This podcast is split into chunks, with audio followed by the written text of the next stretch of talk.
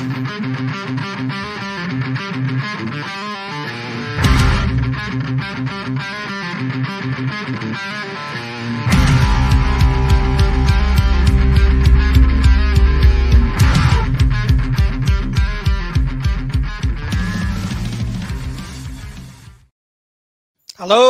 and welcome to another episode of the British and Irish Eagles podcast. I am Liam, your host. I'm joined, of course, as always, by Mick, the Beard Shagger, McGivern, and Phil, the unemployed Mount Stevens. I'm joking, Phil. Um, soon to be employed again in a new venture in your life. Hey, guys, what a draft we've had. We've taken a few days to digest everything that's happened, waited to see what kind of free agents, un- undrafted free agents we were going to sign there's extra players who are are being invited to the camp. Lots has gone on, lots to digest. And I think we're now ready to, to talk about it and discuss our levels of excitement, our enthusiasm, Super Bowl favorites. I mean, sorry, um, how well we feel about the, the the draft that's just gone by. And um, Mick, I'm hearing you laughing there, so I'll bring you in first. How are you, sir? Are you doing well? I'm doing very well, thank you very much, Liam. Um, what what what a what a draft! What a weekend that we've just had. I know we're, we're going to go through it pick by pick, but my God, can just such a good feeling just now. It is. I mean, all those years previously, not not not recently, to be fair, Phil, of where Howie has um, maybe not drafted the players we want. We'll get into that in a second. But before I, I go any further, how are you? Interviewed you today. Yeah, yeah, yeah. That's first, exciting. first, first ever ever job interview. So that was good. Of a good experience. Good to get on the the bandwagon. Hopefully, I'm success. I'm successful, but it's definitely not the only one I'm applying for. So I'm sure I'll get many, many more. But um, guys, we, we we signed a quarterback. How excited is that? Quarterback factory. Anybody? no. yeah, I don't think there's any there's any danger of that, and we certainly won't be speaking too much about Tanner on this podcast. Uh, all right, folks, just so you're aware of the agenda today, um, it's gonna we're gonna try and keep to a, a strict timeline today because I've got um, I've got some plans that I need to to, to get going on. But we are going to look at the draft picks that the Eagles have made um, in rounds one. They made two picks. They made two picks in round three, uh, pick in round four, pick in round six, and a pick in round seven. And there was also a trade, which I'm sure by now you know what that trade is, and we're going to get into the nitty gritty of that and what it looks like for the season. We'll touch on some of the undrafted free agents, but not too much in detail. And um, then, of course, we will um, grade. I think it's fair. Should we grade grade our grade the draft by Howie and, and see how close it is to some of the drafts that we did um, before before the draft? We might we might save that for another podcast. But anyway, folks, before we go any further, Howie tradesman.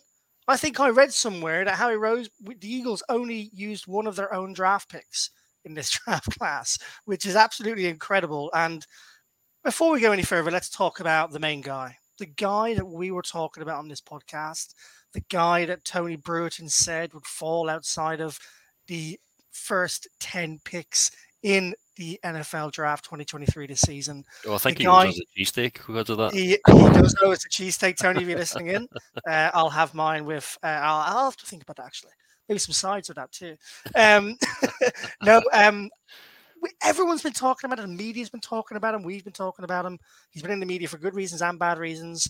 Obviously, he had the the the impending investigation around the crash he was involved in. He fell down the draft boards. People were saying he was the best player in the draft. People are still saying he's the most talented player in the draft. I am, of course, talking about the Georgia Bulldog. That is Jalen Carter joining the rank, Jordan joining the Georgia ranks in the Eagles at pick nine. Howie Roseman said he could not believe he would pick him up pick nine. It's fair to say they tried to trade into the fifth or sixth overall pick to get him. I think if you were following us on Twitter, we made a tweet out on the night saying that Howie was looking to trade up into that position to get him. He didn't need to. He fell and we got him at nine. Mick, is that the best draft pickup the Eagles have made in the in the last few years? Even better than DeVonta, maybe? Oh well, I mean the guy.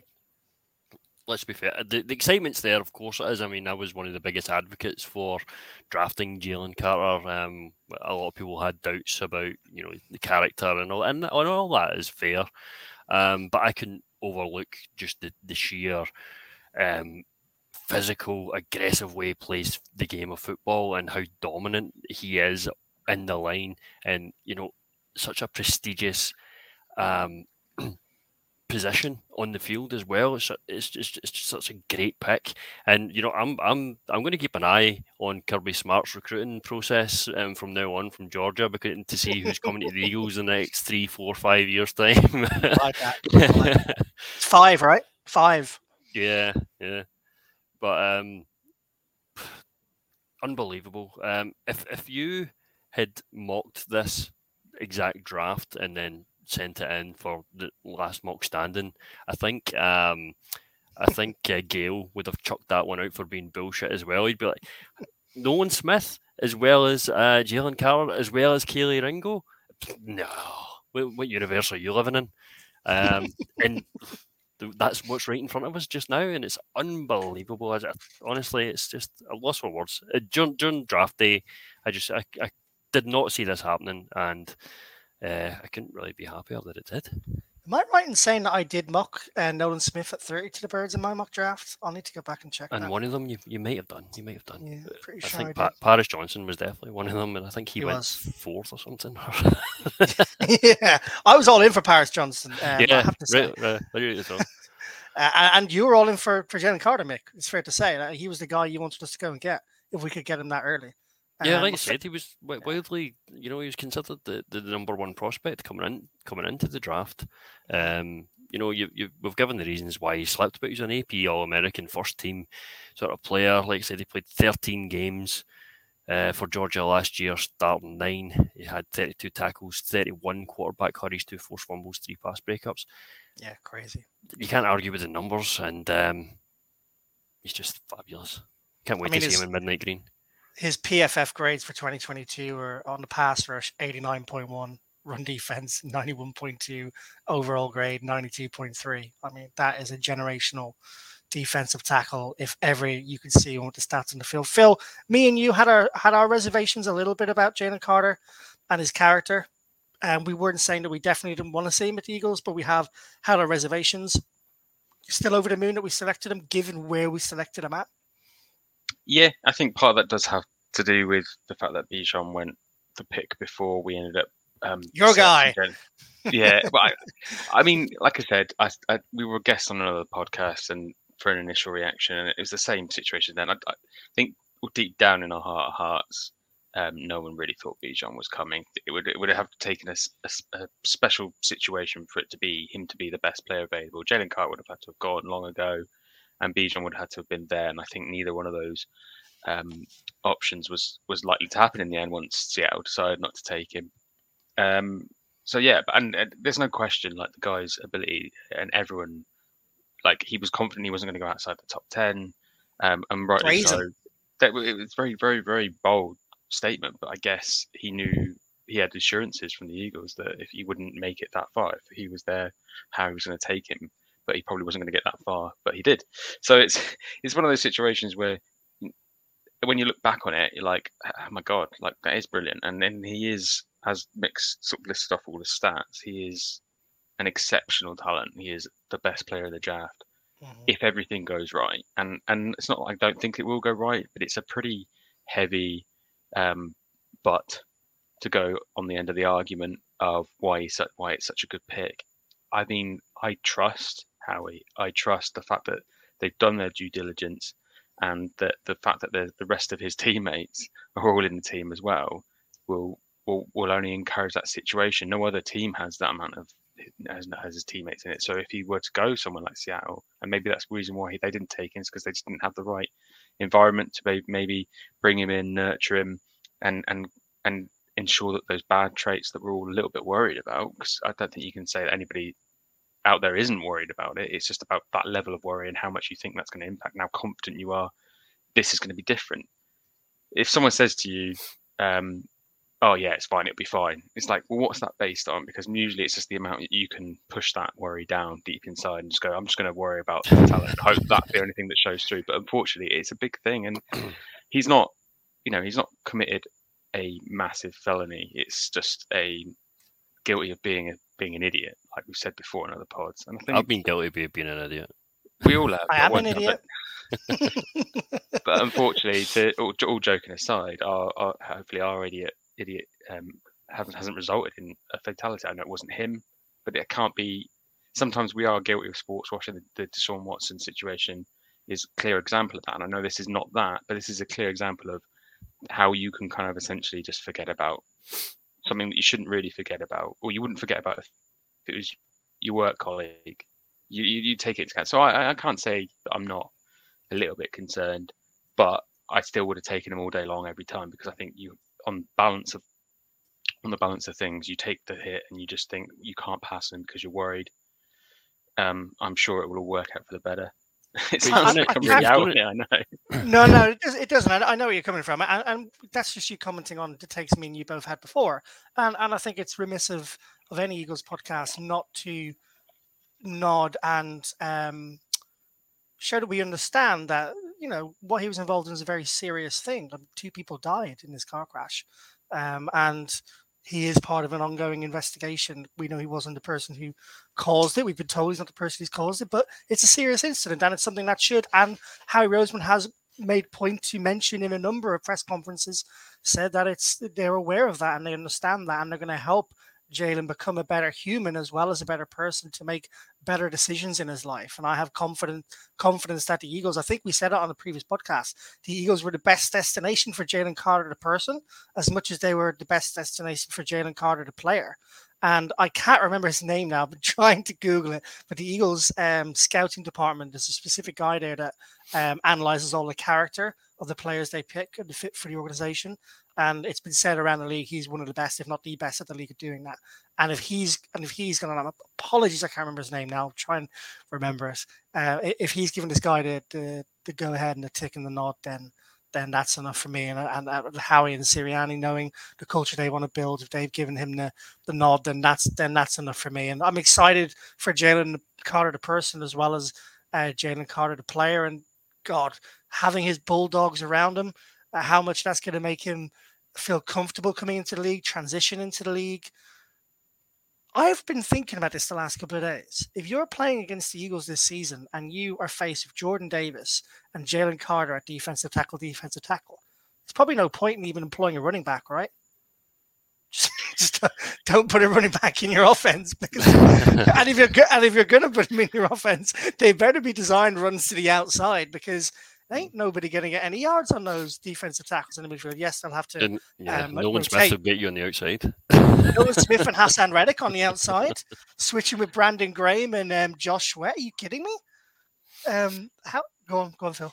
No, I said, I'm not, like I said, on the balance of probabilities and the balance of things, it, you've got to take a chance on him. It would just be incredibly disappointed if, in after all this high of yes, we got Jalen Carr, that it did end up being being an issue. But I'm sure like I trust ultimately I trust the organization. I trust that Howie's on a roll and that he wouldn't make this kind of move if he wasn't hundred percent sure of the situation or hundred percent comfortable with it. And I trust them ultimately. So I think we can yeah. probably move on from it now. But yeah.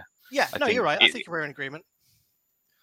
Um sorry, I didn't mean to cut you off short there. No, I, I, mm-hmm. I, think we're completely in agreement. I mean, just just by moving on because we are trying to be a little bit better at time on this podcast. Um, one person the Eagles don't need to worry about in terms of character and has been given like top of the range marks across the board is another Georgia Bulldog. Mick, you must have been jumping around the house for joy when when this when this pick came in. I know me and you were still awake uh, watching it, watching it this watching it this time. I think we both um, left a, a live chat we were in because we didn't want any spoilers at the time and the, the fourth Georgia Bulldog at this point in time of the of the draft joined Nolan Smith, defensive end out of Georgia, high, hugely high ceiling, which is a theme with a lot of the Eagles draft picks this year. Hugely high season. His athleticism is off the charts. He's Reddick esque in stature.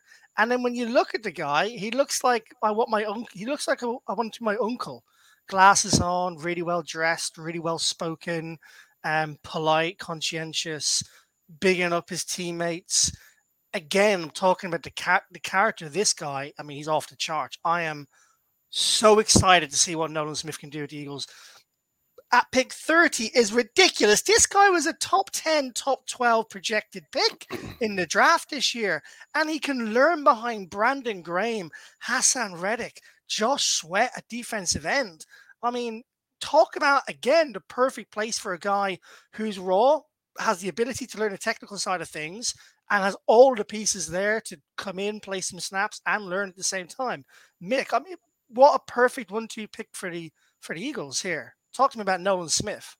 Oh man, it's, it's it's the value, it's the incredible value that we got out as well. Like you said, projected, you know, somewhere between ten and fifteen. A lot of people were saying before the draft they would have been happy taking Nolan Smith at ten, um, including did. some of us on this podcast. I'm pretty sure we we had mm-hmm. that in some of our mock drafts. I think well, we probably had every permutation possible in our mock drafts. I know what you're talking about. The amount of them that we've done during the off season, yeah.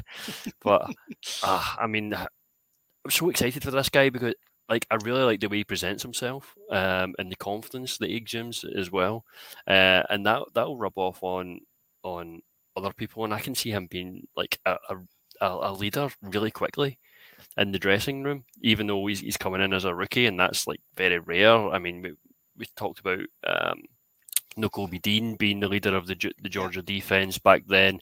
He came in, and I think Nakobe's been fairly quiet since he came in. I think that's fair to say. Um, I think I don't know. I, I just I've really taken a shining to his personality, is yeah. and, and that might be just something else that you don't really pick on during the draft process because you're looking at stats, you're looking at what these guys are doing on the field, but just another part of the draft that we don't normally get to see, and not until like way after the draft happens anyway, is behind the curtain and what the Eagles see when they bring these guys into the building. Because as we know from the top 30 visits, they brought in Carter, they brought in Nolan Smith. So they got to assess what these guys are, are like personally, face to face, got to speak mm-hmm. to them, got to, you know, dig into their minds a little bit and, and get to know the person behind um, behind the stats. Um, and, and, that's so valuable if you, if you just look to um, the video that the Eagles released from Jalen Hurts' um, combine. Yeah. You know, they, they, only released it like a couple months ago. Mm-hmm. And that's what they saw all the way back then in Jalen Hurts. And we're all scratching our heads during the draft, like, why the fuck did they pick Jalen Hurts? That was a terrible pick. The Eagles knew. They knew what they had. Um, and it just goes to show, you know, you can you can you can mock your heart out and say your people are reaching, but until you have the full picture of the evaluation, you don't really know what you're getting. But um, what we do know is that this guy is an absolute monster. Um, is maybe unfulfilled potential because he doesn't have the thought you were going to go and say something. no, no, no, I no. you were going to go and say another word there for a second. No, no. Um, he is a little undersized as like a true edge setter, sort of like the, the Haason Reddick has been the comp ah, for him. Micah Parsons as well. yeah. And, and Micah Parsons because he is, is that physical freak. He, he, he ran something ridiculous at the at the combine, a 4.39 40 yard dash. He had a yeah. 41 vertical with 10, 10 8 broad. That's mm. ridiculous for yeah. someone that plays outside lineback. Um, and he was the he was the number one high school recruit coming out of um, high school in, in, in, 2019 as well. And th- those guys always go top of the draft and they usually produce the goods. So very much looking forward to Nolan Smith. It's, it's a great pick again from from Howie Roseman. Just got to doff my cap. Well, you can you can tell. I can feel the excitement from you with Nolan uh, coming to the field. I don't think you've left Phil anything else to talk about. I'm one, sorry, Phil. Yeah. um, Phil, just just touching on um, the character side of things as well, because it's it's fairly I think it's fairly obvious to everyone that this this was a this was a pick the Eagles had to make a thirty given the value on the board. Um, two things I want to talk about. Uh, one, Howie and um, Sirianni fielded a number of calls at 30 to move back. And I think the initial plan for Howie um, and Sirianni at that point in the draft, unless there was someone like Nolan there, they had a lot of players between 30 and 45 that they were comfortable um, picking and choosing between, perhaps. So, so first question is, has Howie done it again? I mean, is is, is do the Eagles always go best player available? And second question is, did you see the um, reaction to Nolan Smith being drafted, and who else was there uh, congratulating him at the time? If not, just answer the first, and I'll answer the second. well, um, well, I'll quickly guess. I think wasn't it? Was that the one Nakobe Dean was that? Yeah, and um, and uh, Jordan Davis was there as well. Yeah, I you knew there was notice, You didn't notice Jordan Davis. Well, you'd be an idiot if you didn't, because he was like a gorilla back on him. He's I was going to say I didn't notice Jordan Davis. I probably mistook him for like a was pillar or something in the house. Yeah, he, he was sat down videoing it, and then Nakobe Dean was Oh. up, stood up, congratulating. her. I'm I'm 99 percent sure that's the case. Um, But- but, yeah, but- But as for your, as for the first question, um, Howie three years ago probably would have just traded out Yeah. probably but in the mid twenties. Uh, I suppose ultimately he may still have done, but only if Smith had gone. So he again, I, the position that they were in at pick, excuse me, pick ten and pick thirty meant that they had almost unlimited options about what they wanted to do because they'd already got their guy in the first round. So it was a case of it was a win-win situation. If Nolan Smith had gone, then there wouldn't be a guy that they wanted there, and they would have traded back and got some extra picks, and people would have been like, "Fair enough, Nolan Smith went. There wasn't an opportunity. Let's let's go." But um, he kept dropping, kept dropping. It's very similar to the the, the Carter situation itself. He kept dropping and kept dropping, and then Howie pounced at the time was right because he sensed, or Chicago maybe let him know saying we might pick him. We've had a call from someone else who might give him. If you want him, make an offer now, um, and we'll we'll we'll trade places. And then they got Carter at nine instead of ten, but they probably would have got him at ten. But obviously, Howie was just like, "There's no point missing out. If we'd missed out at that point, he would have been crucified by the fan base." So ultimately, no one can really argue with that fourth round pick um, getting used to ensure we got the right guy and Howie is still king. And likewise at pick thirty, he fell. I think he would have been the difference in this situation was he probably would have been probably wanted to trade out more, but Nolan Smith just surpassed that. So if Nolan Smith was there at, at 30, he was going to take him, but he wasn't going to trade up for him because ultimately he was leaving that one to fate. Uh, it, it, it it ultimately seems, and he, you're right, he does seem to have that really good character. Seems like a really level head. Obviously, he had that injury, and the, so that's another but on this this pick. There seems to be a lot of buts at the end of all the picks, which you know it can be overlooked a little bit. Well, that's what you get with high ceiling players, right? Um, and, and well, that's the same going- reason why we had with no no Kobe Dean, and we still don't really know the answer to that one. So I think maybe that's what's what's playing in the back of people's minds is that if we'd seen Nakobe Dean it to his full glory last season, a lot of people would be a lot more comfortable with these situations. But because we're sort of like, yeah, well, if he's another Kobe Dean, and we don't know what's going to happen with that one. So Yeah, my, my I get what you're saying. My take on Nakobe Dean is um, the reason he fell down the draft was well, we know was because of injury concerns um, in the draft. That was the reason he fell down. Uh, the Eagles took him knowing that he was going to be he, he needed a year to uh, recover from his injuries, play a little bit of snaps here and there, um, and then be primed and ready to play this season. I, I I could very well be wrong on that take, but um, I'm not overly concerned on Nakobe Dean pick. And also, I'm not overly concerned about the comparison there to Nolan Smith because picking a player at 30 in the first round um, is a bit different to picking someone up in the in the third round, which they did with Nakobe Dean. So I don't think they would have made as much of a calculated risk on Nolan Smith at 30 as they would have done with Nakobe. But I can completely see the comparisons. Um, I'm just not I'm not out on Nakobe not being a dog. Um, even though he is a dog, I'm not out on him being a dog just yet. No, I'm I'm still hoping and fully expecting Kobe to come in. The reason why is because we just didn't need to rush him in. And I've said it before. Yeah. He fell because of some injury concerns and how we took him, thinking, well, I don't need to push him in straight away, so I'm not going to break him. And we might see peak and Kobe Dean. He's had a year to sit behind, learn, and now it's his time to take take the helm. You know, it's just that because we haven't been able to, we can't sit here and go, well, look at Nakobe Dean, he fell, but there was absolutely no concerns. He's an absolute dog. He's he's balled out. We just haven't seen that yet to be able to use the comparison in a positive light. It's kind of going to be always be until the season starts. There's just going to be these questions, and I'm hoping once we get to camp, everyone's going to be like a bit like it was with Nakobe Dean. What injury? He seems to be running perfectly. There's no actual Yeah. concerns whatsoever. So I'm hoping that's the case, but it's just one of those things where this draft is absolutely spot on. I'm loving everything about the draft. I'm just a little bit there's that nagging thought in your mind going, it's just not completely free of any thoughts that It's like you you're off the fence, you're on one side, but you've just got one foot left on there. Yeah basically and and it, it's just one of those things where it's like i'd love to be able to like what would, would i be would i be happier if they'd taken a safer pick and i think that's the beauty of howie being in a purple patch like when you're a gambler you take more risk because you think I'm on roll. You got you got that confidence. You're like, well, everything's coming off for me, so I'm going to take it, and you can afford to take that risk. And I was listening to pretty much all the podcasts today, and I think I remember which one, but they're just it's just like Howie's got job security, and I'm like, that's a really good point. Like out of all the GMs out there, he is probably the least likely to lose his job. And when you feel that security, you take more risks, and you're willing to sort of say, well, if Nolan Smith, Nolan Smith is a bust, nobody's going to turn around and go, oh, you shouldn't have taken him. But any other GM takes him, it's a bit like the Bijan Robinson pick. Atlanta might have completely ruined their season. And I know that's a bit of a bold take, but they're not the sensible franchise, or they don't have the they don't have the luxury of being able to take that kind of risk and take a player like that.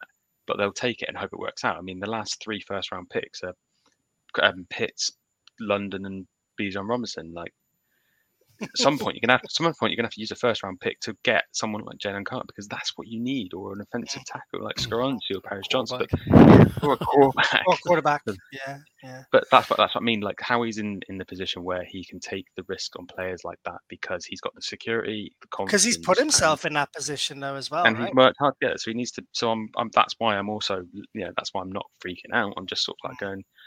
Hopefully, it'll pay off for us, and I'm, I'm sure it will. Yeah, I, I agree. I'm not sure it's so much of a risk at 30, given he was projected top 15. But there is a risk given his production compared to other defensive ends um, is not as high, and, and there is the ceiling there. So, so I, I do, I do completely agree on that front. Um, it's a quick question, guys. Um, not planned. Uh, so sacks in 2023. Uh, Jalen Carter, number of sacks in 2023. Mick. Jalen Carter. Um, five. Phil? I think it'll be higher than that. I'm going with on the side of positive. I think it'll be about seven or eight. Ooh, seven or eight. Defensive tackle first year. I could see it happen. He's an absolute dog. I, I, I feel like the, the, the the reputation going with it, and I'm ignoring all the all the negative buts and stuff like that. I'm thinking taking him in, he is the sort of player that you he could do that, and I think that's what I want from him. Imagine like first play of the season, like Jalen Carter just rips, rips the center out from the left, comes down and just absolutely plants one on the quarterback to start the season off. How good would that feel as an Eagles fan base to see that happening? Yeah, I think we uh need to. If we start the season quickly and well, that's the sort of thing that we need to happen. And if it does, that will really set the tone. If it doesn't, it's not the end of the world. But when you're a first round pick who's been slated to go will be the best talent in the draft, slated to go number one overall at one point. What, but nine. but you know you're going to come with that level of pressure. We expect you to get a minimum of five sacks. Mm, I like that. I like that a lot. Got that dog in you, boy. Um, How many stuff. sacks from you, Liam? Are you going to give us a number or? Uh, I think I think I think four sacks. Uh, I'm going to go going to go lower down. I think he's going to be big in the run game and um, big in the pass rush. I feel like the edge rushers are going to eat this year. I think he's going to be massively impactful. I think he's going to he's going to have sacks, uh, but he's probably going to cause more sacks by his ability just to dominate into the backfield, push the guys to the edge. A little bit like what happened last year um, with with with the defensive edges getting um, the sacks, with the defensive tackles pressurizing uh, down the middle, uh, uh and then you, you add in Nolan Smith to Brandon Graham, who came back and had like a in my in my opinion, should have won comeback player of the year last year after his after his injury. Oh, in all of our opinions, he was even yeah. considered. It it's ridic- ridiculous um, to come back off that injury at that age and create that much havoc. Absolutely ridiculous. I mean, he's still going to ball this year. I still think Brandon Graham is going to have a big part to play in the Eagles' defense this year, even with his age. He, he's a bit evergreen at the moment. You you look at Haason Reddick, he's not old. This guy's getting better and better. Josh Sweat is still young for a defensive end. He's getting better and better. He he we saw the jump from Josh Sweat this year just gone by that we hoped we would see in the previous year and we didn't. We saw that this year. Uh, and then you add in Nolan Smith on the edge as well. Um, I mean, dog's gonna eat. Dog's gonna eat. Let's hope so. Um, sacks for Nolan Smith this year. He's probably going to be what fourth change DE this year. You would say. Sorry, fourth in the position of DE this year. You would say. Yeah, the, the, the thing about our, our, our, defensive line is it's very rotational. Um, you know, you've got you've got Sweat, you've got Reddick, um, you've got BG, you've got Barnett coming back as well. I wasn't going to mention him. um, unfortunately, we have to un- until the roster cuts happen. uh, Uh, I'll, I'll just go for the same. I'll just go five again for, for Nolan. Boring. Phil? Phil, you there? Oh, you might have Oh, frozen. know, man. It's it's, it's, it's, it's No, you're good. You're good. You're there. Am I back? Yeah, Yeah. you're there. Yeah, Sorry, yeah. can you repeat the question? I think I was uh, was frozen. Oh, just Nolan Nolan Smith's Nolan Smith sacks this year. Oh right. Oh, God knows. I, don't, I think he's he's going to be obviously behind behind Reddick in in terms of that sort of thing. I, I I would want him to make an immediate impact, but yeah, probably about four sacks. I think. Four sacks. All right, I like it. I got seven. I think he's going to blow out this year and surprise everyone. I think there's going to be a, you know, you're going to hate when I say this. I think there'll be an injury on the defensive line this year. Oh, fuck off, Liam. You do And this every year. and he's going to come in and he's going to um, he's going to play wrecking ball at defensive end and uh, and get it's like we're due it, man. I'm sorry, I don't mean to be that guy, but we're we're stop it. Just seasons in a stop it. There's no need for it. There's no need for you to put that out there into the world. There's just not. Uh, Sorry. I'm, I'm confident. Well, I'm confident the the uh, conditioning guys have done a really good job. I like the way Sirianni um, doesn't um, bring them in too much for OTAs or pre OTAs, pre mini training camps, uh, limited on OTAs, and um, I think the amount of pieces they have on D line, they can rotate quite a lot, which which will help the veterans. So, um, you know, it kind of contradicts my point, but uh, there's a reason Eagles have been healthier the last few years, and, and obviously I hope that continues. Um, that that narrative just suits my take at seven sacks for Nolan Smith. Good stuff. Uh, all right, let's talk about an offensive tackle. I have to say, I was surprised that the Eagles had not picked up an offensive tackle in the first two picks. Uh, not because of the way the board fell, I wouldn't have chose differently.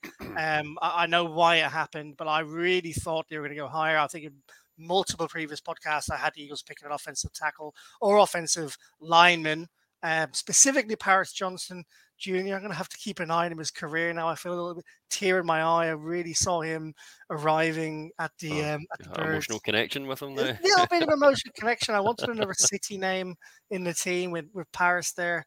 Um, and Oh, yeah, The, the, the Paris Dallas. Boston. yeah, yeah, Yeah, yeah, good. exactly. Pa- Paris. Dallas, Boston. Um, so I was Such a bizarre reason to want to try. want No, to it wasn't the reason. It was kind of a nice little, you know, a little Bo Wolf kind of nod to it, like a weird, weird reason. Um, no, it was, um, yeah, I, I was, I was hoping to see them, them pick him up, but I have to say, having done some research since the pickup, and going back and thinking about some of the comments that Howie Roseman specifically made on the New Heights podcast, uh, Phil, I think you brought this up a few weeks ago, actually. Um, the Eagles have uh, picked with pick number 65 Tyler Steen, offensive lineman from Alabama. And before I go any further, Mick, I think during the next college season, Mhm. Alabama, Georgia, maybe a bit of Oklahoma. Uh, let, us just do a lot of recon on these three teams because the Eagles are the Eagles are picking picking from these squads. I think Howie also mentioned. I'm going on a little Irish segue here. Uh, Howie also mentioned that he he's fed up of not picking any Florida Gators and it's eating him up inside, picking up all these Georgia boys. He did get one towards the end of the round, which we'll get to. Um, but uh, listen, talk to me about Steen because since the pick went through, I've been feeling very, very good about this pick because he's six foot six, 321 pounds. Of Lane Johnson kind of physical attributes, which are similar to um, the pickup. He is um, from Arizona. Uh, sorry, there was a, there was a, there was a trade. Eagles received pick 65 and from Arizona in exchange for uh, pick 94 and a 2024 fifth round pick, which we picked up from the tampering in the hire of Jonathan Gannon. Maybe we'll get to that in a little bit. He had four seasons prior to uh, four seasons at Vandy for before he transferred to Alabama, um, and he started all 13 games at left tackle for Alabama, protecting um, Bryce Young, who of course was the number one overall pick in this draft. Uh, he was projected to go in the fourth round, scooped up at the end of the third, which is where the Eagles picked him up. And um, yeah, he's the latest enrollee at the Stoutland University, um, which is um, which is something I'm really excited about. And when I mentioned a second ago about what Howie said in the New Heights pod, New Heights podcast, Jason Kelce podcast, he felt comfortable that Stoutland could pick up a offensive lineman in the sixth or seventh round. He's probably exaggerating a little bit there. What they did with Jordan Mailata, they're not going to do that every time, but he's confident that that Stoutland can pick up a offensive tackle in a later round uh, with the physical traits and turn them into something which oh, turn them into a starting caliber offensive lineman, whether it's right guard, whether it's left tackle, right tackle. They won't need a left tackle. Let's hope he can transition to right tackle. And um, that's exactly what they've done. They've picked up a guy who wasn't a a top of the top of the line draft prospect. You could make the argument that a lot of top of the line draft prospects already had the physique and the technique. Ergo, you don't necessarily need to spend that draft capital where when you have someone like Stout to teach them up. Um, so a bit, I think it's probably obvious. I, have come round to this actually being one of my most exciting pickups in the draft. You're going to laugh at me. Why aren't you saying D tackle? Why aren't you saying uh, defensive edge? I, I really value the offensive line. I think it's a huge part of why the Eagles are successful, and it's a huge part of enabling Jalen Hurts to be successful in his run game and the running back by committee that we have. Maybe I'm going to do uh, segments on Steen all year, like I did on Jalen last year. Um, but I'm just really excited to see what this guy can do. He can, he can come in and, and and learn from the best that there is around the Eagles organization, both from the coaches and the players. And we'll see where he can move around and impact this year towards the end of the season.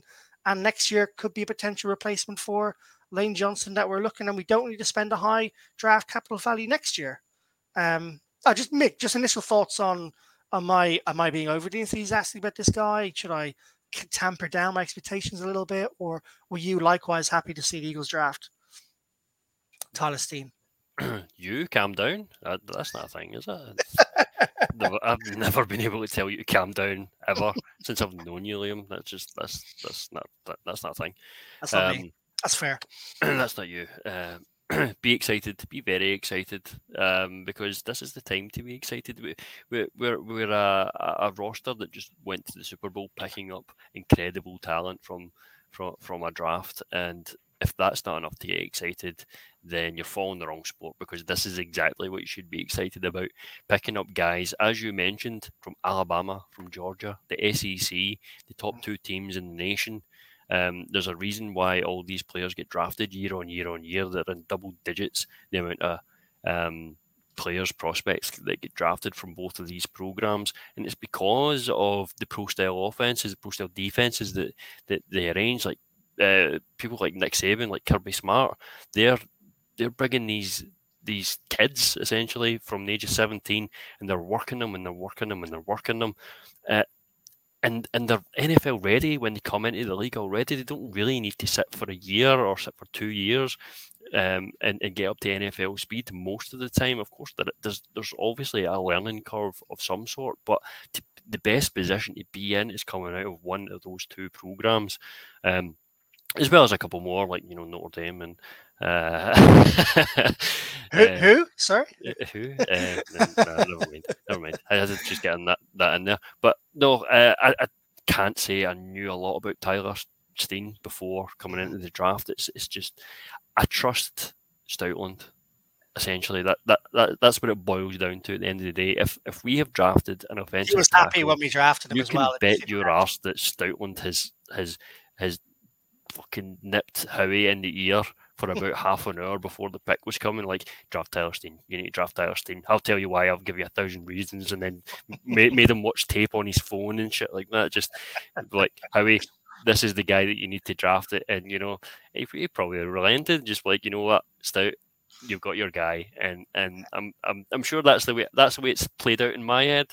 Um, I'd like to think that's the way it did go. Uh, I'm but, loving. I'm loving like the, the I'm visualizing in that in my mind.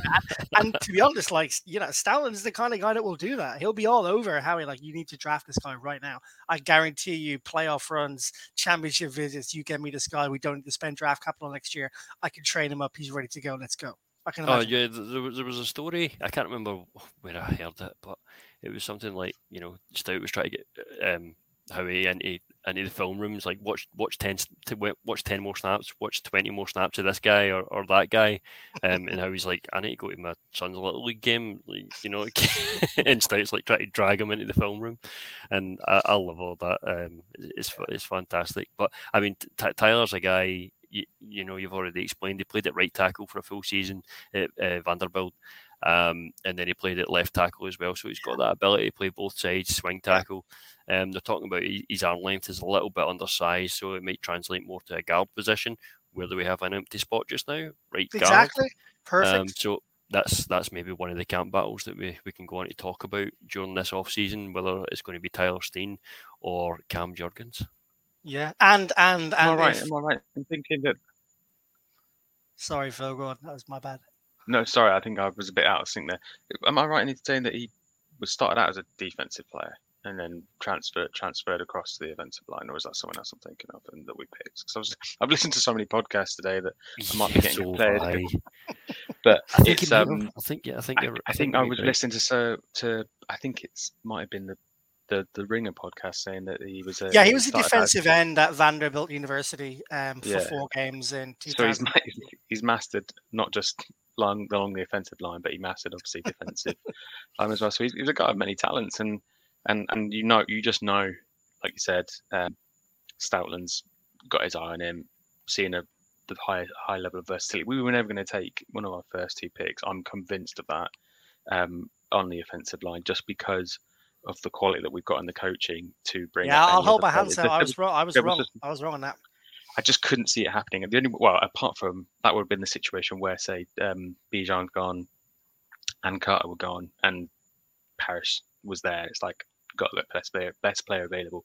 But even then, we'd be sat here going, we probably could have got someone later on. Did we need really to go for Paris? We could have traded back, got picks. But anyway, that's going into another tangent. But no, I'm, I'm I don't know an awful lot about it. Before I've heard from people talking about it so far is that that, that once they picked him and they started doing the tape, they realised that this guy's pretty special. Um, for most teams, it's not a sexy pick, but for the Eagles, when they have Stoutland and we have the offensive line, it is a sexy pick. He is probably the most valuable coaching asset we have um, above oh, all others, yeah. just in general, because of the ability that it gives you, or the flexibility it gives you in the draft, or whoever you take on. You know, you can pick up people's leftovers, people's seconds if you want to um, and turn them into oh. Super Super Bowl caliber caliber players. I'm there's, saying like there's you know, a game we need to play. How can you rank how how do you rank Howie Roseman, Jeff Stoutland, Nick Sirianni, or Jalen Hurts in the importance for Eagles' success in the future? That's a little uh, drafting game we should we should maybe do at one point in time. You know what made um, me think about there? It was um, have you seen? Are you familiar with the Marvel films? Yeah, absolutely. And, I love the Marvel films. They, and they say, you know, we've got a Hulk. yeah. We've got a Stoutland. We've got a Stoutland. Yeah, yeah, yeah. I love that. That's also made me think like you know, you, you know the, the there's the five gems he needs. Uh, Infinity Stones. Oh, Infinity yeah, Stones. You said you were a fan, Liam. I'm a fan. Sorry, I'm, I'm, it's been a long day. I'm having a gin. All right, give me a break. Um, the Infinity Stones. You know, maybe like Jalen Hurts is one of the Infinity Stones. Nick Sirianni is one of the Infinity Stones. Howie Roseman, Jeff Stoutland. Who's the Who's the fifth Infinity Stone? Who knows? Jason Kelce, um, perhaps. All season content, we'll come up with a five each, and then we'll do it right. Yeah, exactly. I like, I like it. It's a good idea. I like. I'm all over it. I'm in. I'm sold. Um, okay, with the in the third round, uh, the next pick, Eagles went back to back. It was a good time to be watching the draft live. Um, and they picked up a need for the Eagles, and that is safety. Uh, Sydney Brown picked 66 from Illinois. They go away from drafting from Alabama and Georgia for, for a minute anyway, and uh, they pick up um, Sydney Brown. And listen, I think it's a good pickup for the Eagles. He was a 2022 All American, uh, 59 tackles, 3.5 tackles for loss, one sack, six interceptions, seven pass breakups, one quarterback kick, one forced fumble, and one fumble recovery. Uh, he's the identical twin of Bengals running back um, as well. Born in Canada, I like my Canadians. And um, oh, nice little piece of content here. Mick, raised by a single mother who went through poverty, homelessness to send her boys to America for a fresh start playing football while she worked in Canada. And um, that reminds me of my mother going home to Ireland um, after my dad and mum split up to um, work six to seven days a week to make sure I had a, a good enough upbringing myself. So that actually is really nice sentiment, Mick. Thank you for putting that on the podcast notes. Um, that's made me root for him even more. Um, yeah, there's like a 15 minute video on YouTube, and it's it sort of goes through the story and interviews the mum and it interviews the boys, and it's it's pretty good. That's awesome. I, am going to need really to go and check uh, that one out. Watch watch that maybe with a, a, a you know a tissue to hand uh, in case I get a little bit emotional about it. But Phil, you, you happy the Eagles picked up the safe this, the safety that they, they needed? I, I, don't think it's been touted as the the best pickup in the draft by the Eagles. We're, we're, we're ranking them all, but positional values relatively good. Um, he's I think he was the second overall projected safety to go in the in the draft behind Brian Branch. So relatively decent value at that at that position in the draft. Absolutely. Um, I hadn't mocked him. I don't think in any of my drafts. I hadn't really done any much research because I don't think it was ever the way things fell. Because obviously the way we ended up picking back to back, we only had one pick at the end of the um, second round. So originally we probably weren't looking at this player, but this is exactly where I wanted uh, safety to be taken because I feel like it was one of those not under the radar needs, but one of the less talked about needs that we had. And I feel like once you get into the later picks, you're just taking a gamble on someone in round four, five, six, and a safety. You know, there might be a guy that falls, but generally, I think safeties were sort of the second and third round. And I'm happy that Howie did some wheeling and dealing and got an extra pick to t- sort of take an offensive lineman and a safety. So for all those people who were sort of umming and ahhing in their mock drafts, oh, do I take a safety here? Do I take an offensive lineman? Howie did both. So you can't really argue much past that. But obviously, the player himself and the stats that you've, you've, you've made, um, I think he is going to be a, a, massive hit. And I think people are overly positive. But like I said, it's it's hard to sort of say, well, I didn't, I don't think he should have gone there because of the situation being that we picked back to back, got an extra pick, and that's a situation no one thought about. So I think you've just got to look at it on face value and go, we've got a really a top class um, second best safety, as you mentioned in the draft, plus an offensive lineman that could be an absolute dog. Um, I think that that's my opinion on, on the matter. I'll he's, he's an aggressive. He's an aggressive player as well. Um, five foot ten. He's he's not he's not a big lad. He, he's he's good on the uh, deep threats. He's good in man coverage.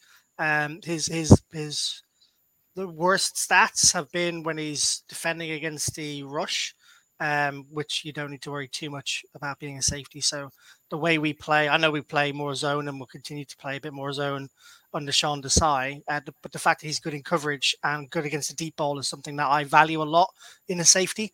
Um, and yeah, I, I, think I'm excited to see what he's going to be like. I think he has the potential to be a bit of a shagger, to be fair.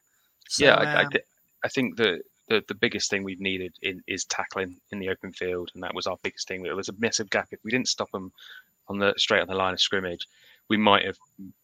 We were good at intercepting the ball, sort of in the back end of the secondary, but there was just that open field. Like if someone broke through on the ground, there was always a good 10, 15 yard gain, and it was just infuriating at times. And one of his uh, biggest traits is flying into tackle. We just want to see someone. That was probably what we missed not having Singleton on the team, although his tackles were quite often behind the line of scrimmage. The way he flew into them just gives you that sort of go on, lad, like gives the team a boost when someone just goes in and smashes someone, changes the momentum of the game. Like you want to you want to run in the middle of this middle in, in the middle of the field. Sorry, I can't get my words out. You want to run in those areas. This guy's going to make sure that if you do, you're not going to live do it again. yeah, yeah, abs- I, I completely completely agree. Um, Nick, I feel like I started this this this this segment off about um, about Brown a little bit unfairly. Actually, the, the, more the more I talk about it, the more I look at these stats. Um, I think he could be a great pickup at 66. I really like it. Um, I, I, think it's just. I, would mocked him a couple of times. Um, there's there's quite a lot of the the you know guys from the Fighting Illini that, that left this draft, um, and this guy was one of the leaders in that room. Um, he started 10 games as a true freshman for this team. Uh, and like I say, from his background, from where he was, coming from Canada, you know, fighting for everything his whole life. Um, keen boxer, by the way. He likes his boxing. Apparently, he's, he's, he's right into his fitness as well. And he, well, I mean, to be in the NFL, you have to be. But I think this guy takes it to another level. And being an identical twin to his brother Chase Brown, who was drafted by the Bengals, that gives him a bit of competitiveness. And he talked about that during the interview where they, they're trying to beat each other or try outdo each mm-hmm. other all the time, and th- that will keep going. I think in the NFL, this this guy is dying to prove himself. This, mm-hmm. this guy wants to show everything and give everything that he possibly can. This guy will, not for lack of effort, will this guy fail at the Eagles? Hundred percent. I could I could categorically say that right now. Not for lack of effort will he fail at the Eagles. Feel, um, feels like a bit of a, an underdog mentality. I know I know he was like eight in interceptions in the league and uh, and all that from from uh, he, he, did very well at college, but given where he was picked up and given the other team, the other players that the Eagles picked up, feels like he's gone under the radar a little bit in terms of how important the position could be in a position of great need. Uh, I hasten to add, in terms of the gaps that the Eagles had, linebacker and safety were uh, one and two uh, or two and one, whichever way you wanted to look at it. Um, you can argue running back was um, was a big need as well. So um, why don't we talk about a trade that the Eagles made in the 2023 NFL Draft? And um, Phil, I think I'm going to come to you on this one, my friend, because you've been the one pulling for a running back the most, both to draft in the draft, but also perhaps to trade for. Uh, we've we had Rashad Penny that we picked up in the off season for Pittance. We had Boston Scott already. We had Kenny Gainwell. Playoff Kenny played well, but other than that, didn't show a lot of signs of the success, success we hoped he would have. Miles Sanders has left. You've got um, Trey Sermon, who we were wondering is ever going to get a snap for the Eagles. Even with Penny, even with Gainwell, even with Giant Killer Boston Scott, how can I forget Boston Scott? Giant Killer, even with these guys, it felt like the Eagles were missing something at running back. They needed something else with Penny's injury history. Uh, I'm going to let you take away uh, the the person that the Eagles traded for during this draft. So, obviously, big Bijan Robinson fan, and and once I got over that disappointment and we started getting into the draft, Charbonnet went, Gibbs went ridiculously early.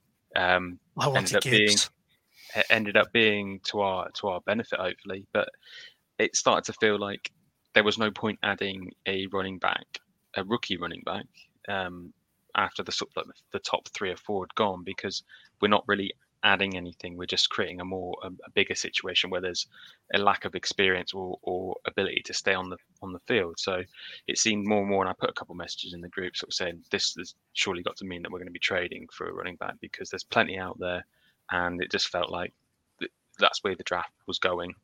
And as it turns out, Gibbs going to the Lions meant that Swift was quickly being touted as a trade possibility. And I think also his agent and the player himself immediately kind of went, well, that's my time in Detroit done. What's what's going to happen next? And I felt mm-hmm. I like Swift, and a lot of people, a lot of people are saying that he's um he's missed a lot of games, but he's only missed ten games in three years, and three were in his rookie season, so I don't think they were down to injury. I think they were obviously down to him being a rookie. Um, so he's only really missed sort of seven games into two seasons, if you want to put it that way, due to injury, or or, or, actually towards the end of last season, it was mainly because Jameson Williams was just absolutely on fire, and that's just the way it goes. So I think the the concept, you know, the the conceived idea that he is an injury prone running back isn't untrue. I just don't think it's nearly as true as people make out. It's one of those lazy takes. Oh, he's an injured injured guy. It's, but is he really? And his career career stats. He's played 40 games. But the most important thing about it is in those 40 games, he's had 156 catches of 205 receiving targets for over a thousand yards. And I know that's over three seasons, but 1,200 yards for running back receiving over three seasons with seven touchdowns. And to back up with those actual running stats, he's had 364 carries for 1,680 yards and 18 touchdowns with an average career of a career average, sorry, of 4.6 yards, with last season being five and a half, despite only playing 13 games. I think. Sorry, just trying to do the numbers in my head. So he's, I think he's a lot more of a higher prospect. Some people, the podcasts I've listened today, are all, all sort of trying to rank the, the Eagles running back room, and a lot of them have Penny um, ahead of him in their sort of. Their if he's fit and healthy, I wouldn't necessarily massively disagree. And I think that, that's it because so, yeah, Yeah, because Penny's obviously got the high ceiling if he stay on the field, but he's had even more injury troubles. I think generally Swift is a is a great fit. The total running back cost, running room cost, is still about the same, if not less, than what Miles Yeah, Sanders, is now Sanders, yeah. commanding at the Panthers. So you you're talking. Someone told me you're going to get Swift, um, plus a couple others, um, and you can have you know a decent running back room on on paper if everyone can stay fit, and it's going to cost you less than what it would cost just to just pay Miles Sanders. I think um, it's just he's he's going to be a good player, and the fact is he's also the reason why we got Ojomo so late because we did a swap of seventh round picks um, and a 2025 fourth round pick, which to caveat onto that is that if he turns out to be a bust, as long as he doesn't bomb too much when we when we release him, if we release him, sorry, then the compensatory pick that we get from the Lions is a 2025 fourth round pick. So we will lose nothing apart from the fact that we dropped back 30 places in the seventh round, and in fact we still managed to get Moro Ojomo. So th- I ah, can't, we, how we, I ah, can't we. find anything about this trade that makes me think, oh, I wouldn't have done that. He, he's good enough that he can be in elite if he stays on the field, and I feel like in a committee for a start will be good for him because he's not going to be an every down back straight away. He might go into that, but he's not going to be that kind of guy, or doesn't need to be that guy. Um, and he could potentially be elite in the Eagles running back room. It's bad for fantasy, but who gives a shit about fantasy when it's your own team? Um, so let's just enjoy this ride. And I think it's just it's a great trade. He's a Philly native, and this is getting silly now, guys. He's a Georgia Bulldog as well. I was like, just going to say, isn't now, he a Georgia boy? It's just like he's a Philly native and he's a Georgia boy, and it just seems to be like I said, we've said before that the the the the, fact that the most of the Eagles are there's connections like that's being really heavily touted as the reasons why we're selecting a lot of players. The connections between the Georgia guys, the familiarity of bringing Reddick back being a a, a Philly guy, um, and also you know, uh, sorry, D'Andre Swift went to St. Joe's Prep, so he's uh, he's a Philly native as well. I think it's going to be a great trade. Yeah, I mean, um, I, I'm ecstatic about the the Swift pickup, uh, not least because my uh, friend Andy, who uh, Phil you've met, I can I can show him the stats that Swift gets every week for the Eagles.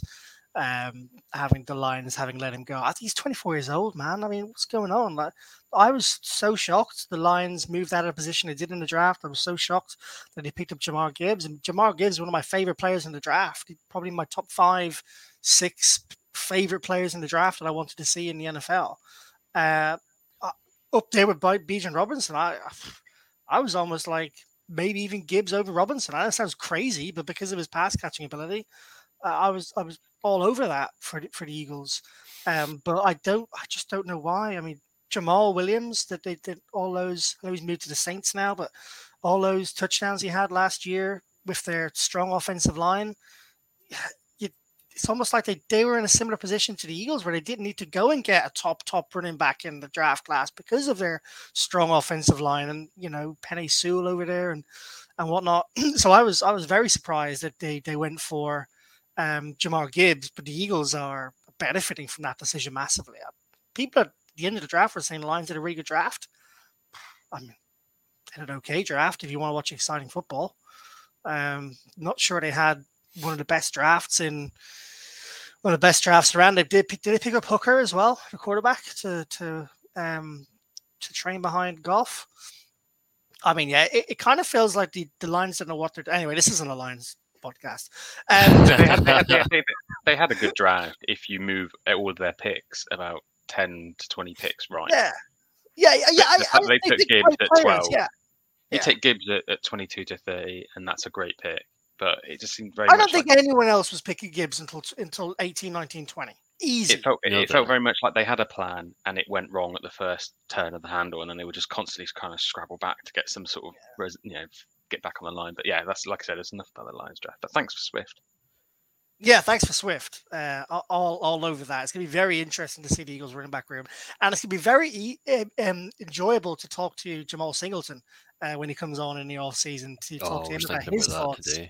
yeah. um, on on the, the running back room for the Eagles. We'll we'll, we'll give uh, Jamal some space uh, after a Super Bowl run and, and, and draft run up, um, and we'll we'll try and see if we can get him on in the next couple of months. But he, he's already said he's he's game for that. So looking forward to um, to speak to him about that. Um, folks, I'm gonna I'm gonna leave you now. I'm gonna leave you in the hands of Mick and Phil, uh, who are going to talk about the next Eagles pickup, which is another Georgia Bulldog. Boys, enjoy the rest of the podcast. Speak to you soon. Cheers, Liam. Cheers, Liam. Bye. Bye. Oh, thank God he's gone. Man, uh, what are we gonna what are we gonna do now? Like, who was gonna ask us the questions? You know what? We can do whatever we want now. Um, uh, Tell see what. that way when the substitute teacher comes in, sort of thing. That's what's happening Yeah. just now. Yeah, Um, just we'll just go feral for the next half an hour. Why not? it seems like the thing to do. So, yeah, let's get on with it then. So, um, I guess we'll just take it in turns with picks then, mate. Let's go for it. So, I'll I'll start off with um, like I said, Kelee Ringo. I'm I'm quite excited about this pick. To be honest, I feel like again another player that sort of slipped down um, the pecking order. A lot of people had him going um, first round during the season. He's dropped down a little bit. Um, not entirely sure why, to be honest. Everything seems like it was falling into place for him, but essentially the way the draft's fallen, he's fallen right into our laps at 105. And the Eagles obviously conducted quite an um, um, an interesting trade, really, because it's unusual, and we weren't the only team that did it to be conducting trades about 20 minutes before the third day kicked off. So obviously there've been a few discussions, or at the end of the day, end of day two, going into day three, and I think the consensus had been he's there. We've got to go up and take him, and and they figured out how to do it. Trading with Houston, I think it was, um, to jump into the third pick on day four. So pick 105, picking him up, 42 tackles, two tackles for loss, um, one forced fumble, two interceptions, and seven pass breakups in 2022. Mick, I mean, those are pretty impressive stats, you know? Yeah, yeah, they they are, and especially for a guy that's so young as well. Um, Ringo is only twenty years old, which is ridiculous. That's just ridiculous. The the, the thing that was funny enough, we're talking about Hendon Hooker. I did hear on another podcast, and it might have been around the NFL. Maybe it was maybe it was one of the Eagles ones. I can't really remember, but they said at the end of Ringo's rookie deal, he'll still be younger than Hendon Hooker is now. Um, and that that goes to show you the, the sort of gap we're, we're looking at here. But Phil, see if you had said to me, and I said this, I said this on the, the other podcast that we were guesting on the other week. Shout out to the Philly Philly podcast. Um, if you had said to me before the draft, we're going to we're, we're going to draft Jalen Carter, we're going to draft Nolan Smith, we're going to draft Kelee Ringo, and we're also going to pick up um, Eli Ricks, who's one of the UDFAs that we'll come on to talk about later on. If you had said that to me a year ago, this time a year ago, I would have said, you know, how many first round picks do the Eagles actually have in this draft?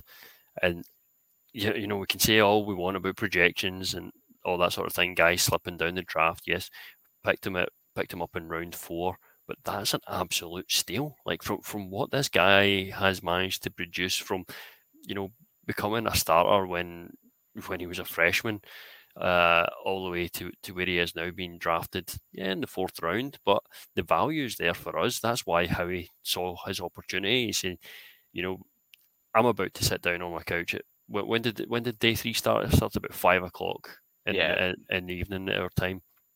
And I'm like, right, okay, like we'll see how this goes. Not really expecting anything because we're not picking for a, probably a couple of hours after the thing started, and then you know all the te- all the messages start coming through on on on Twitter, on the group chat, on notifications like Eagles are trading up, Eagles are trading up. Like, shh, who's he, who who who is he going for? You know, we've got all these prospects still on the board because it looked like quite a lot of guys had slipped, and it was like the I think you said it. It was the third. I think we we were the third team to trade up. The Raiders traded up, and I, th- I want to say the Rams, but I'm not sure. But I was actually um, cleaning my decking. Not exciting because I spent the last couple of days painting it, but I was sort of doing the, the mundane cleaning work. So I had a pressure washer in my hand, Game Pass in the other, just like waving this thing around aimlessly, not not giggly, um, not not knowing exactly what I was doing. Um, just cleaning the deck in occasionally, and then just staring at the phone, going, "Oh my god, they've traded." So I was getting Game Pass on, trying to do chores and that. But no, it's it's it's crazy. But man, the, just to go back to his stats, the speed of the guy. I mean, he ran a four three six, but he clocked a top speed of twenty three point five miles an hour, which I think people have said uh, was not achieved by any player in the NFL in 2022. So he is he he's clock speeds faster than any player in the NFL. And you think about some of the speedy players that we've seen in the last season, not not on the Eagles necessarily, but in general, sort of. And you, you can probably list a top ten of, of speedy guys. Tyreek Hill for one, Nick Chia. He he didn't even go 3.5 miles an hour. So it just goes to show. And for a cornerback, you know, if you know you're coming up against a guy in the secondary who is basically going to beat you for speed, no matter how fast you run, that's going to get in your head, and that's going to force you to think about as a wide receiver exactly what you can do. If someone says, "Right, what you got? It's just a straight post route." You're like, "Oh man, I'm against Kelee Ringo. Should we maybe think rethink this?" yeah, like you said, he's not going to get beat on the outside um, just by you know straight down straight down the field to you know like a, a, a corner route or something like that. Yeah, that's not where where Kelee will be will be caught out, shall we say? And I can't believe this guy's over two hundred pounds and he's running a four point three six. It's just ridiculous. But but the, the, the I suppose the area of concern and maybe why he did drop down to the fourth is because people are saying he's got stiff hips and that you know he, he struggles to um like adjust his, his body or shift mm. his momentum. Um, and he'll probably have some problems against receivers that are like excellent route, route runners. Um, but he's going to be learning. He's going to be learning behind two experts, pros you, of the game. just made my exact. Sorry, I've been. I've jumped. No, ahead. no, no, no. Continue, please. No, it's just. I mean, that was the the thing. Is like cornerback. We didn't interview Gonzalez or Witherspoon. Fantastic talents, and arguably, if they picked them up, because of whatever happened. You know, like I said, there's six scenarios where Carter's gone, blah, blah, blah, best player available. Howie's gone, do you know what? But he hadn't interviewed, they hadn't seen them, hadn't spoken to them. So I think it would have been hard stretch to say that they have just got taken a punt on a player they'd done nothing, no interactions with. But the, the reason why is because we have Slay. Yes, they are old. Slay and Bradberry getting on a bit, but we've resigned Bradberry for for a few years, and, and Slay's going to stick around for a little bit longer as well. So he's going to be learning behind two of the best in the game. So this stiff hips, can it be coached? Well, if it can't, if it can, it will be coached out of him because he's in the prime position to be in. Um, but if he doesn't, and he's only got some sort of niche uses, we don't need him to do those. So you know, we can we can rotate him in. You know, we're up against a team that's that's got some ridiculously speedy receivers. Then you might not want Slay on the field because he's going to be losing a bit of pace. Maybe not that much, but Slay did get beaten. You get burnt a, couple, of times. Got, got yeah. burnt a couple of times. So it'd be the case of if you can predict what's going to what they're going to be plays they're going to be doing, you'd be like Slay, get your ass out of there, Ringo, just run. Ringo run, run Ringo run. so I think that that's a that's a that's a it's a great pick. Um, and especially one that they did move up for, but no one's bothered about that. And it was um, it was just just a good move. But um, let's move on to the next pick that we had round in round six. All right, just make sure I don't scroll too far. This is the one that we probably can spend the least amount of time on. I think you're correct there. I was I was talking to Liam pre-pod, and you know he's worried about timekeeping and all that sort of thing, and we still ran over. Um, yeah. But I was like, we don't need to spend a lot of time on Tanner McKee because nobody nobody is excited about this pick. It's probably the only pick in the draft that sort of lets it down slightly. Um, uh, even though after the first two picks, everything else yeah. is gravy. Um, but it, it's, it's, I, it's I feel like pick. this.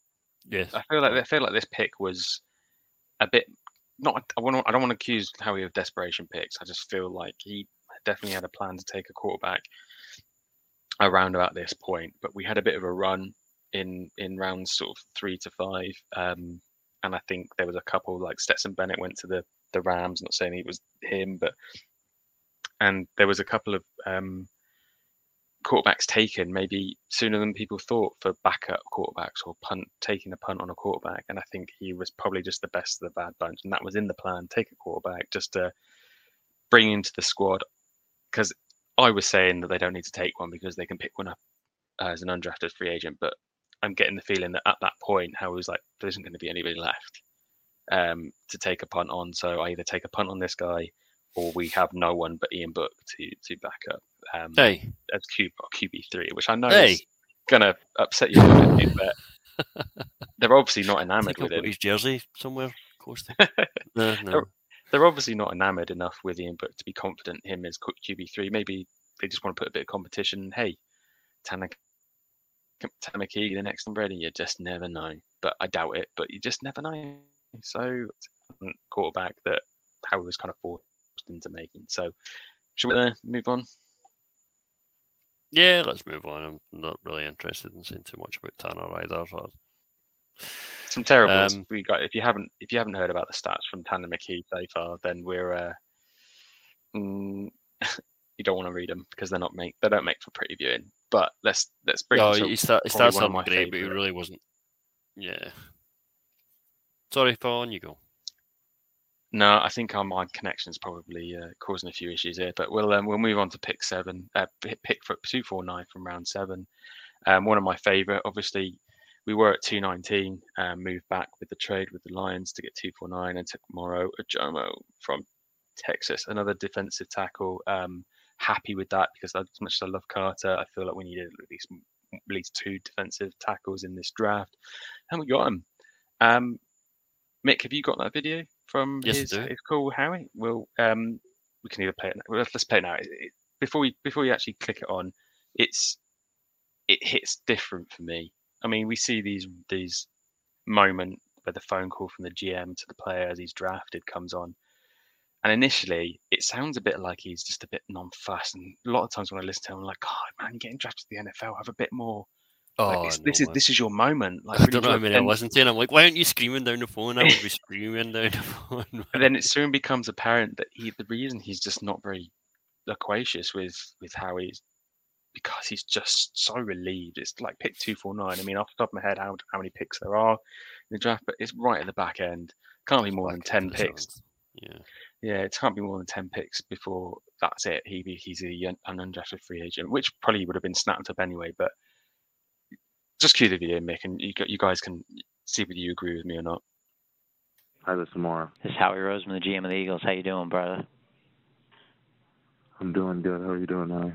I'm doing all right. You want to get drafted? Yeah, Howie, I want to get drafted. You want to come to Philly? Oh gosh, what? Yeah, we're going to take you here, man. Um, we can't believe you're here in the seventh round. We know you're going to show the world what kind of player you are, The and Eagles uh, are drafting me. um, we're excited to get you. We're excited to get you. Congratulations, you're an Eagle. I mean, How good is that? if you're gonna tear up at a sports video, that's one to tear up. You can just tell, like the guy's just like it's like redemption at the eleventh hour. You think all hope is lost, and then you get a phone call from Howie Roseman saying, "We're going to change your life forever." And that's the reaction I was looking for. I mean, what's not to love about that, Mick? it's great from from you know uh, the sort of uh, picking up the phone with pretty much no emotion at all to hearing his voice starting to break and then it just it does break and then you can hear him pause for breath and and like try not let the emotion overcome him and then Howie's speaking to him and he's probably not even he- hearing anything after he said the words like we're picking you up here um he's probably not heard a word since Howie said that, and he just turns to his presumably be his family to I'm getting picked up by the Eagles. And there's just the scream like ah, someone in the background, so you get uh, you know I mean, emotions all over the place. I think. um, I mean, for anyone ever, and I've been, I'm probably guilty of it before that moment, thinking, "Oh, these these videos, these phone calls are all staged." The guy knows he's getting drafted at this point, and a lot of times they may be putting on this. Oh my God, really? You're not going to regret it. And hey, coach. And uh, all right, yeah, cool. Right, let's just move on. Um, that's probably the time when I thought, oh my God, like you could, like how desperate it can get. So anyway, that's enough of the the the emotional drip drab of when you get picked. Let's talk about the guy himself. Um, projected as a third round talent by PFF, and we could we scooped him up in the seventh. I think you could probably just end it there and go, we got another high round predicted talent way back at the end of the draft, and he's got a, he's a comes in as a high floor run defender with some ball rush. Um, he's improved year on year at Texas since his freshman to his senior year. Bit of a tweener um, on the in the defensive line, but you know he's got excellent arm strength and some big arms as well, and a a 33 inch vertical jump, so he can he can get off the ground as well for a big fella, um, and gets off the blocks quickly. Sort of like not like a, a Jordan Davis light. Would that be a correct sort of assessment? Would you say? Jordan Davis light, um, very light.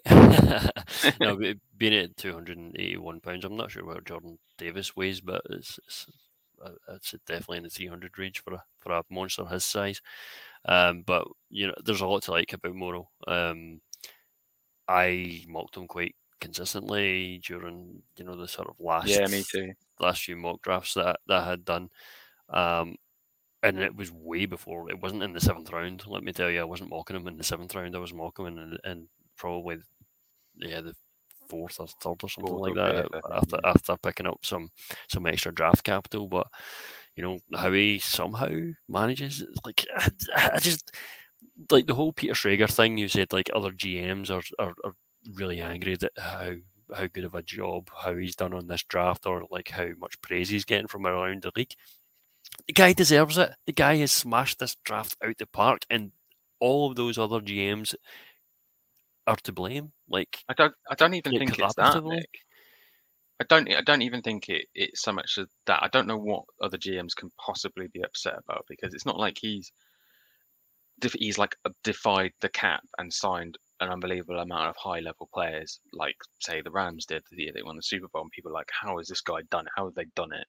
It's a case of he's picked up Moro Ojomo because he fell to the seventh. At any point, there's what you know. I think it was around, like you said, the end of the end of the end of the fourth round. Um, most of the time he was getting marked. You know, there's a good 100, 150 picks between now and then, and you're telling me there wasn't a GM out there that went, I should take Jomo, but why is he falling? Second guess themselves. I don't know. It's like, don't give Crowley credit. Criticize your GM. Why was he not brave enough to take him? What has he seen that, like, don't get, don't come out in the media and say Howie Roseman gets too much credit. It's like, well, if you're not getting enough credit, he's gonna get the credit because he's making the moves that you should be making. So, yeah, although Howie's had a great draft, you know, you can't be upset if someone. It's just jealousy. It's just you can't be upset if someone achieves It's success just if you're too frightened to achieve it yourself. It's like they, they allowed them to make these picks. That's that's it. Mm. Like collectively, they allowed them to make these picks, so it's on them. It's not on Howie. Howie's doing the Mm. smart thing, um, in my eyes, at, at least. And, and we'll see how these guys go on. I mean, you, it's not often you get excited by someone you draft in the seventh round. It just really isn't. I, even the last couple of drafts, some of the guys drafted towards the back end, you'd be like, mm, okay, we'll see how they go on. You know, there's nothing to be really Mm. excited about. But I, I really, actually really like Moro Ojomo, and well, I was spoken about Tanner McKee, and and, uh, I'm not exactly thrilled with that one, but um, there's a lot of upside with this guy, and even looking at the PFF grades, he was 90.6 overall. Anything above 90 is gravy. Um, 91.4 in run defense, 84.1 in pass rush. Uh, th- this guy will have a role on our defensive line, especially like I said before, as we like to rotate out defensive tackles, defensive ends. It's like you, you also said, um, Phil, that he's like a bit of a tweener size, so he could maybe he, like the way we saw Milton Williams when he was first drafted, like an athletic guy that can play inside and he can possibly play some snaps outside.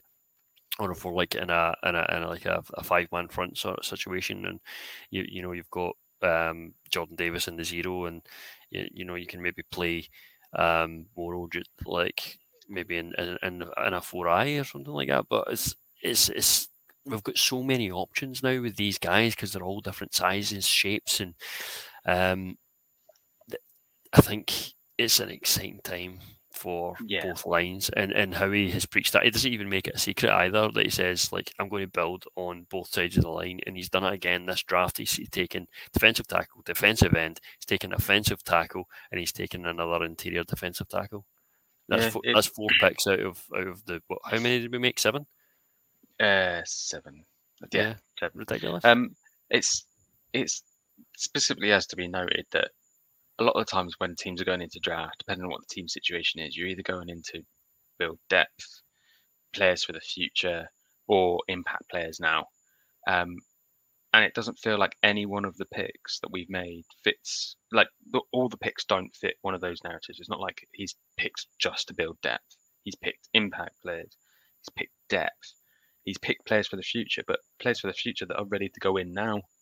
And with the way that the Eagles rotate the defensive line, these guys will get meaningful snaps this season, and we need them to. But also, they're players that we're confident can handle that. They're not projects. They're not someone that's going to have to sit behind um, Hargrave or or Sweat or anyone like that. Um, because we've got these great class players, they're not going to get in the team, and we did that. I know Hargrave's not here, but generally, um, you know, he's not going to sit behind the players, the good, the class players from last season. They're the players that are going to be rotating in because that was how all the defense had the most success was fitness, availability, and just general skill. And like four players getting double-digit sacks, um, that happens with the rotate, everyone playing their part. There's not just that one guy um, coming in. So I think that's one thing that I've got out of the draft overall. Um, and I think that's why I feel so confident. And now I started thinking ahead. I was like, we are still, we still got to be the best team in the NFC.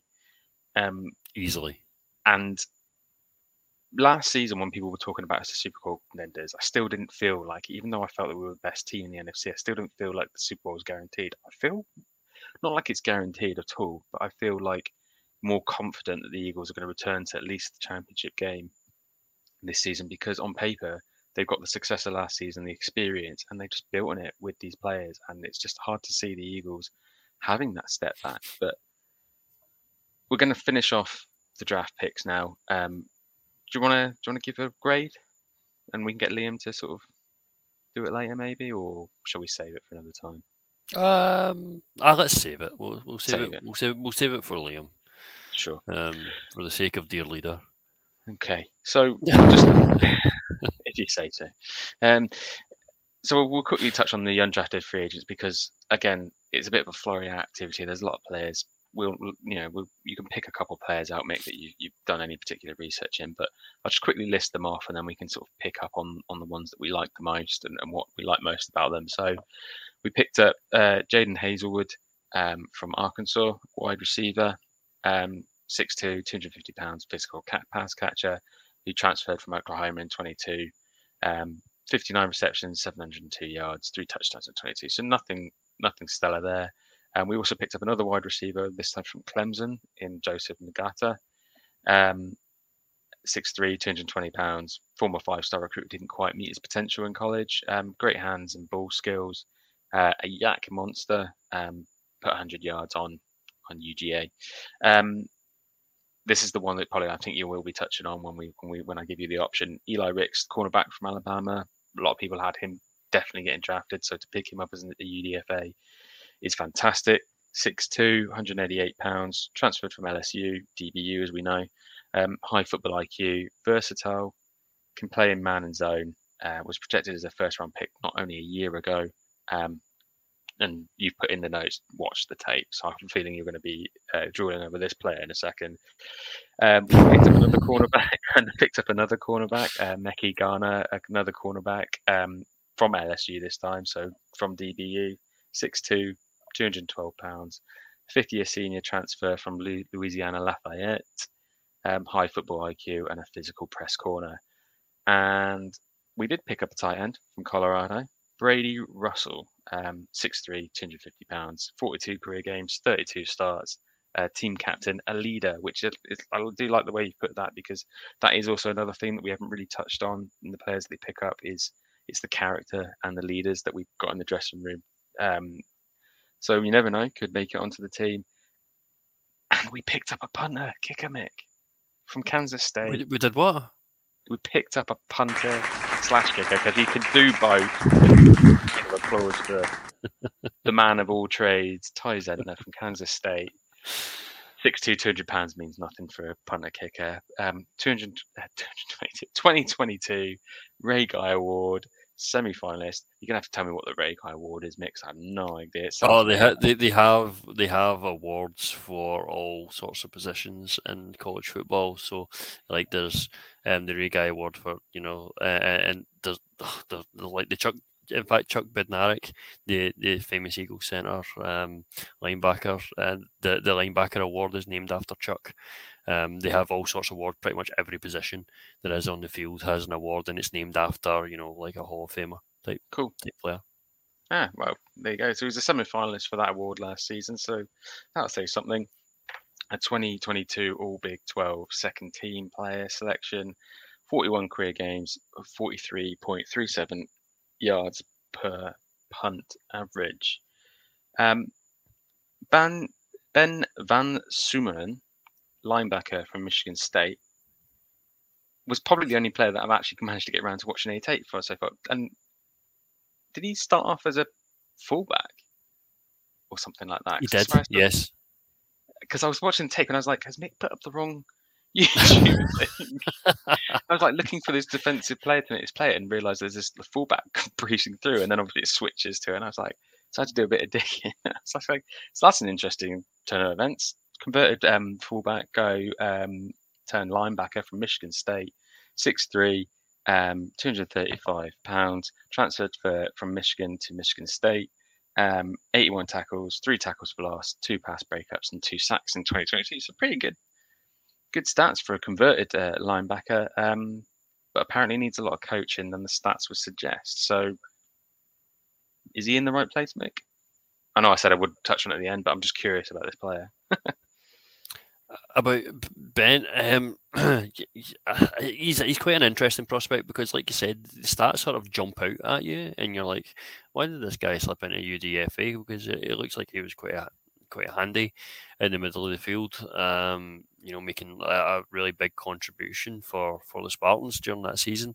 Um, I also thought it was really interesting being a transfer from Michigan to Michigan State. That's that's a rivalry, and it's not something that often happens. That's like, can you imagine like a someone going from Mm. Rangers to Celtic or um, Man United to Liverpool or something like that? It's, it's not it's not heard Yeah. of very often. but, Um, You have to be sure of what you're doing when you're going to do that, yeah. especially changing positions as well. I don't know if he changed positions. I'm assuming was it on the transfer or was it did he transfer to linebacker then go across, or did he go across then go to linebacker? Do you know? Uh, I'm, I think he was. Um, I think he changed to linebacker before he transferred to MSU. I think he was. He transferred to linebacker during his time at, at Michigan. So to me, that anyway, that to me that suggests that he's he, he never gives up. He's obviously wasn't doing wasn't getting what he needed as a fullback. Transferred the position, still wasn't getting what he needed. It happens all the time in college And it hap- yeah, so I'm I'm fair enough. Um, the last undrafted free agent I'm going to quickly cover before I let you pick your favourite. Trevor Reid, another offensive tackle out of Louisville, six foot five, 307 pounds, uh, good fit, good foot quickness, gets to the second level consistently, and athletic on screen plays. Um, don't know anything about that guy, so I'm not going to speak for anything other than the fact that we've got Jeff Stoutland. So I'm sure he's going to be a, a he's going to be of a value of a third or fourth round offensive tackle just by default already. He's going to be all, all pro. All All pro, pro. because of that. So out of those undrafted free agents, we'll quickly touch on it before we finish out the pod. Um, who stands out to you? Ricks? Is will, it, will it be Ricks? You reckon? Yeah, uh, uh, unsurprisingly, um, it's got to be Irix. Um, during during the draft when we had traded up, um, we had our pick to get Tanner McKee, but we Howie had also traded up at that point as well during the draft, a couple of picks later, um, and we thought, oh, who's he, who's he who's he looking to take here? And we had a few names that were sort of being thrown about, or who we were looking at still on the board. Ojo- Ojomo was one of them. Um, Ricks was another. Uh, I try to think who else was on the board at the. Trey Palmer, who I quite liked, one of the wide receivers. I think Kayshon Boutte was still on the board at that time as well. Um, whatever happened during the draft, Howie decided that it either his player wasn't there anymore or he could get more value by trading that pick um, for a future pick. He somehow ended up trading two seventh round picks for a future fourth, was it? Or fourth, Mm, fu- future fifth, fifth? something crazy like this. Like, how is he doing this? Anyway, um, getting a bit, little bit off topic, but essentially, is I wanted them to take Ricks in the draft because I think he's such a great player and such a great prospect. And you're right, I did. I wrote in in capitals on the pod notes. Watch the tape. We put out um, a tweet on the at British Eagles account on Twitter. Um, just listening to UDFAs, and I put a little YouTube highlight clip on each one of them, as well as you know some high level traits of each, and you'll be blown away what you see with Eli Ricks because he is that guy. He, ha- he has had some unfortunate injuries. Um, transferring from LSU is what he played with uh, Derek Stingley. There was there was high talk. Derek Stingley, I think, went third overall. I think in that draft, um, and they were talking about Eli Ricks being even better. Um, but for whatever reason, it just hasn't translated. Uh, he got out of he got out of LSU, um, transferred to Alabama. Didn't quite hit the mark. Um, again, a lot, a lot of injuries and, and, and things like that. But um, if you just watch this guy, you can see that he's a ball player. That this guy has it in him, and the, the the, the mere fact that he is now gone uh, undrafted, I think that puts a chip on his shoulder as well, and he'll be looking to impress at Eagles minicamp this this coming weekend, as it is. Um, as we said in the notes, he's, he's versatile. He can play man, he can zone. He's physical. He can, he's, he's he's long. Uh, he's, he's six to 108, 188 pounds. He's, he's he's, he's, he's a perfect um, prototype for, for what we're looking for at cornerback. And if he can sit for maybe even a year or something behind Slay, behind Bradberry, like you said with Kelee Ringo, if he can sit and learn off of those two guys, um, we could have um, an outside corner for the next five, ten years or something like that. If, if, if that's the way the cards fall, and at the cheapest price possible is a UDFA for, for goodness sake. So, um, it's absolutely absolutely costing nothing really to get a player of that quality. Like, yeah, you're absolutely right. And there's not really another player on the on the board that I feel that same way. I think, like I said, he's just an unbelievable talent, especially for. And there's not there's no clear reason why he fell that much. Maybe it will come out later down the line. But even so, even if there's an there is a strong issue with him, he's an undrafted free agent, so it's going to cost us nothing just to just to try him out and see what happens. So it's a fantastic, um, fantastic pickup. So that's that's the undrafted free agents. There's a few that are coming into the mini camp that I've seen today, but I haven't got the information to hand. But there's be obviously be a, a smorgasbord of people hoping to get picked up, uh, get picked up off the off the the discard pile or the the unwanted, lost and found from the NFL. I, I must admit, I didn't, I didn't bother to include some of the just the invitees, the guys that we didn't sign. You know, if we sign them, it's they're, they're pretty much just walk-ons at this point. So we'll, we'll find yeah. out. There'll be beat reporters at the at the at the mini camp practice this coming weekend, and we'll maybe get a feel for these guys. But um, Eli Ricks is definitely the the top of the crop for. UDFA's. Uh, I think they paid a lot of money to Ngata as well, so maybe that's one to watch on watch for in minicamp to make the roster. Um, but I also did really like Trevor Reid. If you if you get some time to watch some of these guys on YouTube, watch Trevor Reid as well. I think he could he could be um, a good pickup for us. And like you said, Stoutland yeah. new, anything's possible. Yeah, I think actually now you now you mention it, I think he was the player that I picked most often with the one of the two seventh round picks that we had in a lot of my mock drafts because it was just there as an offensive tackle. And I was like, yeah, go on, just check him on. Um, and we obviously picked him up as a, a, UDFA, so I will be intrigued actually to to see how he gets on. Right, I think that's all the draft pretty much um, covered. So we'll start to wrap up the pod now, guys. Um, thanks for sticking with us this far. If you've got any other, um, the pod will be coming out obviously on Twitter and everything. If you've got any any additions, any comments, any thoughts on the draft from that we haven't covered, then feel free to get stick comments on this, start a conversation, and we can we can argue and defend our points if you disagree with them. Um, so what I'll do now is just quickly cover the um, fact that fantasy football for you, all those interested in playing this year is going to be getting set up very soon. Um, we won't be drafting obviously until close to the season, but we know how you guys like getting into your leagues, chatting around, discussing the Eagles draft, and and starting getting prepared for competing for what will be some fantastic prizes that we we will hopefully get from the Eagles. I'm sure there'll be other prizes announced in due course. So um, keep an eye out for that. There won't be a newsletter coming out this this month because um, there's a lot to process, and I think it would be more valuable to do it in a month's time. So if you are looking for the newsletter, unfortunately there won't be one this month, but I will be making sure one comes out in June.